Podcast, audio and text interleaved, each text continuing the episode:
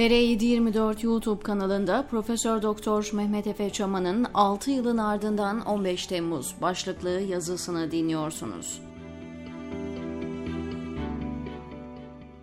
6 yılı geçti, 7. yıla girildi. Türkiye tarihinin en kritik dönemeçlerinden biri olan 15 Temmuz'dan bahsediyorum.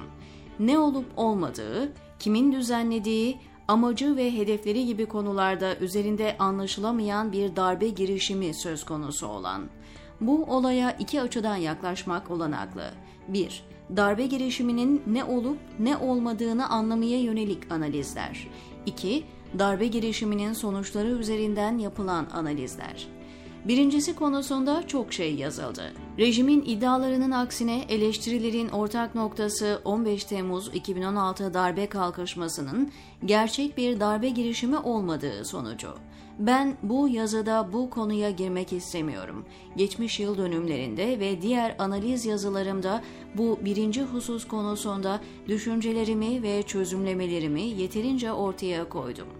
15 Temmuz konusundaki sis perdesi tüm yoğunluğuyla gerçeklerin üzerini kapatmaya devam ediyor. Bundan dolayı o analizlere ilave edilecek çok fazla bir şey yok. Özetle 15 Temmuz 2016 Erdoğan ve ortaklarının devlette istedikleri tasfiyeleri yapmak, rejimi değiştirmek, iktidarlarını perçinlemek, muhalefeti ortadan kaldırmak ve devleti yeniden kendi çıkar ve arzuları doğrultusunda yapılandırmak için kullandıkları bir kaldıraç.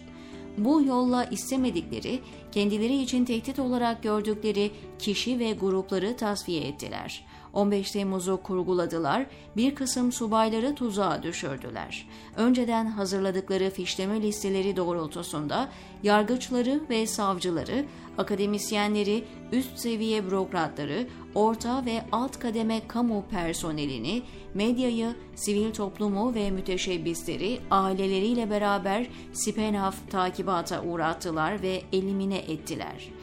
15 Temmuz bir askeri darbe girişimi değildi. Bir askeri darbe girişimi senaryosuydu. Bu senaryo ustalıkla Erdoğan, MİT ve Genelkurmay ya da bu birimlerdeki üst seviye yöneticiler tarafından planlandı ve sahnelendi. Oyuna gelen bir grup asker dağınık yani organize olmayan ve başarı şansı bulunmayan biçimde boş havuza atlatıldı. Gelelim yazının esas konusu olan ikinci açıya.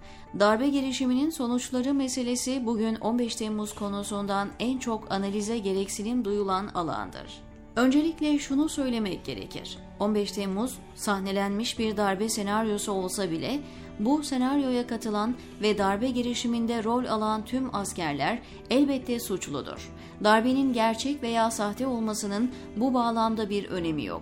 Bu hafifletici bir gerekçe de olamaz. İster gerçek darbe olsun, isterse de kontrollü, planlanmış, tuzak bir darbe operasyonu olsun, bu girişime katılmak anayasal ve yasal olarak suçtur. Elbette eğer bir kontrollü darbe girişimi ise yukarıda belirttiğim gibi bu yönde analizler birçok kanıta dayanıyor ve şu an itibarıyla başat görüş bağımsız, tarafsız medyada bu yöndedir. Elbette bu organizasyonu yapanlar esas sorumlulardır ve katılımcı askerlerden çok daha ağır cezaları hak etmektedir. Bunu teslim ettikten sonra çözümlemeye çok önemli olduğunu düşündüğüm bir bağlamdan devam edelim. Darbe girişimine planlama ve icra bakımından bizzat ve fiilen katılmış olan askerler dışında tutuklanan diğer tüm insanların doğrudan darbeye katılımları kanıtlanmadığı sürece darbecilikle suçlanmaları hukuk devleti ve temel hukuk prosedürlerine aykırıdır.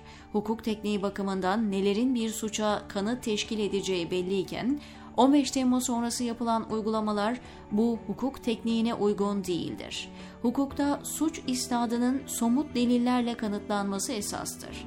Diğer bir ifadeyle iddia makamı iddiasını kanıtla mükelleftir.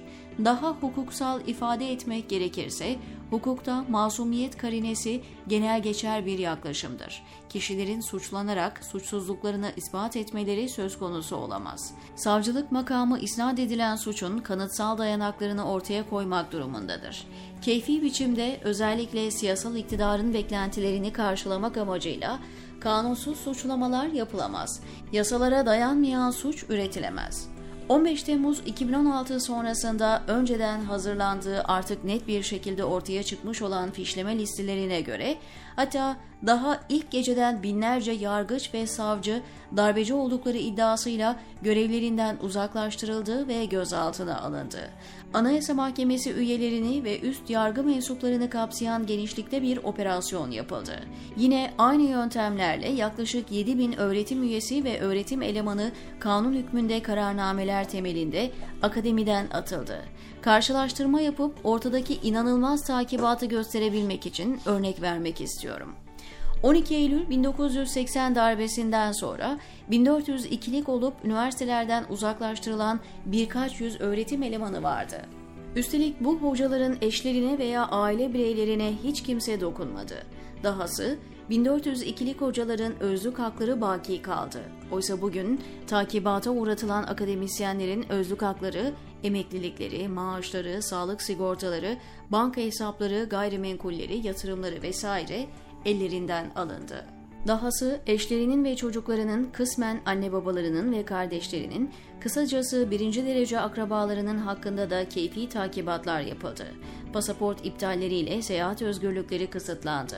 TSK'daki tüm amiral general toplam kadrosunun %50'si yani her iki amiral ya da generalden biri darbecilikten hapse atıldı.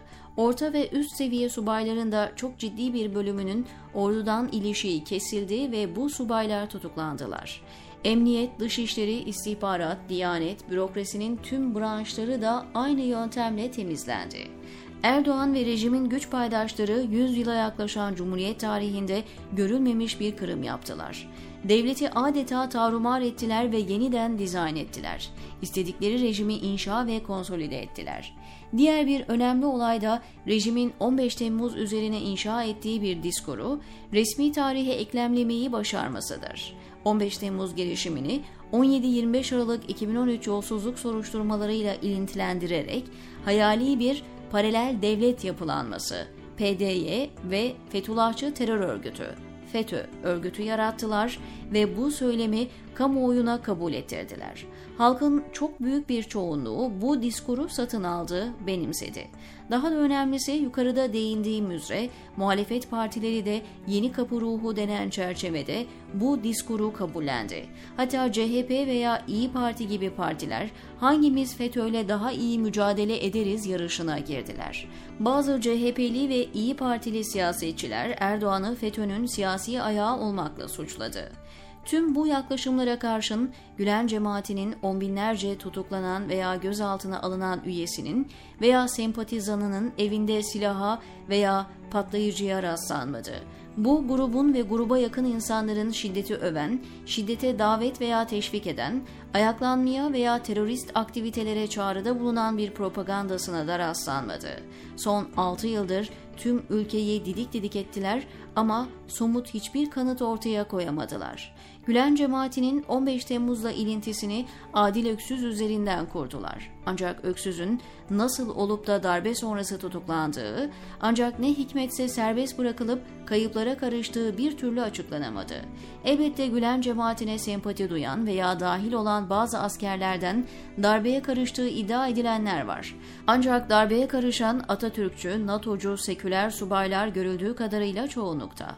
Bugüne dek Gülen cemaatinin 15 Temmuz'la ilişkisini kanıtlayan bir kanıt ortaya konamadı çünkü yok. Olsaydı emin olun bu ortamda zaten çoktan ortaya çıkardı. ABD ve Avrupalı ülkelerin kendilerine Türkiye tarafından iletilen iade dosyalarına olumlu bakmamasının nedeni tümüyle bu delil eksikliğidir. İnsanları kafanıza göre suçlayamazsınız. Hele de bunu grup aidiyetleri üzerinden kolektif suç çerçevesinde hiç yapamazsınız. Yani bu Türkiye'de oluyor çünkü orada hukuk devleti yok ve yargı siyasal iktidarın kontrolünde. Fakat ABD ve diğer batılı hukuk devletlerinde bu tür siyasileştirilmiş suçlar üretilemez. Somut olarak şiddete karışmamış insanları terörizmle veya teröristlikle suçlayamazsınız. Türkiye'nin her tür iktidar eleştirisini terörizm olarak niteliyor oluşu zaten onu olağan şüpheli bir devlet yapıyor. Dahası demokrasi ve hukuk endekslerinde Türkiye'nin son yıllardaki zavallı ve hazin durumu da gayet açık bir gösterge oluşturuyor. Bu konular gayet net ve tüm batılı demokratik hukuk devletlerinde Türkiye'nin iddialarına istisnasız olarak bu çerçevede yaklaşılıyor. Bu değişmeyecek.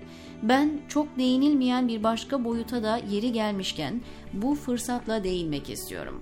Askeri darbeler elbette ki yanlıştır ve amaçları ne olursa olsun yapılan ülkede daha büyük sorunlara neden olur. Türkiye'nin geçmişinde bu tür askeri müdahaleler sıklıkla oldu ve bu durum Türkiye'de demokrasinin ve hukuk devletinin yeşermesini sekteye uğrattı. Ancak tüm bu gerçeklere karşın birinin bir darbeyi olumlu gördüğünü belirtmesi de düşünce özgürlüğüdür. Ben tüm yaşamım boyunca darbelere karşı oldum. Ancak darbeleri veya herhangi bir askeri müdahaleyi destekleyen birçok insanla karşılaştım, birçok yazı veya kitap okudum. Mesela halen günümüzde 27 Mayıs darbesini bir devrim veya olumlu bir olay olarak gören, özellikle CHP ve seküler tabanda çok önemli oranda insan vardır. Herhangi bir darbenin olumlu olduğunu veya olacağını düşünmek veya söylemek darbecilik değildir. Darbeye karışmak böyle bir şey değil hukuken suç teşkil etmesi için bir fiil olması gerekiyor. Türkiye'de düşünce özgürlüğü anlaşılamadığından bu konuda da ciddi bir kafa karışıklığı söz konusudur. Dolayısıyla darbe ile hukuk katledilerek irtibatlandırılmak istenen ve hapse atılan insanların başına gelenler hukuken kabul edilemez. Düşünce özgürlüğü en provokatif fikirleri de kapsar. Aynı şey elbette Gülen cemaatiyle irtibatlı ve iltisaklı olarak nitelen Aynı şey elbette Gülen cemaatiyle irtibatlı ve iltisaklı olarak nitelenerek ipi çekilen insanlar için de geçerlidir. Velev ki Gülen cemaatinin bir bölümünün 15 Temmuz'la bağlantısı olmuş dahi olsa bu durum bu grupla ilişkisi ya da aidiyeti olan diğer insanların suçlanmalarına temel oluşturamaz. Eğer hukuk varsa suç bireyseldir. Grup aidiyetleri suç kanıtı değildir. Siyasi veya dini eğilimler veya sempatiler de bir bireyin bir suça bulaştığına dair kanıt olamaz. Özetleyecek olursak, sonuçları bakımından analiz edildiğinde 6. yılını dolduran ve 7. yıldan gün alan 15 Temmuz kontrollü darbesi Türkiye'yi hukuksuzluk bataklığına yuvarlamıştır. Bir devletin başına gelebilecek en kötü şey onun hukuktan uzaklaşmasıdır. Hatta kendi anayasanı hatta kendi anayasasını tanımamasıdır. 15 Temmuz'un Türkiye demokrasisini yıkma girişimi olduğunu iddia eden rejim 15 Temmuz bahanesiyle demokrasiyi ve hukuku bitirdi, Türkiye'yi demokrasi ve hukuk endekslerinde son sıralara düşürdü. Eğer 15 Temmuz rejimin iddiasına göre demokrasinin savunulması sonucunu beraberinde getirdiyse bu bir tutarsızlık değil mi? Gerçek şudur ki sonuçları bakımından da yaklaşıldığında 15 Temmuz'un kurgusal bir darbe girişimi olduğu, CHP lideri Kılıçdaroğlu'nun haklı tespitiyle bir kontrollü darbe olduğu anlaşılıyor. 15 Temmuz bir kaldıraçtı. O kaldıraç sayesinde Türkiye'de az buçuk olan hukuk da tümüyle bitirildi. Devletin rejimi değiştirildi. Türkiye raydan çıkarıldı ve istikrarsızlığa sürüklendi diyor Mehmet Efe Çaman TR724'deki köşesinde.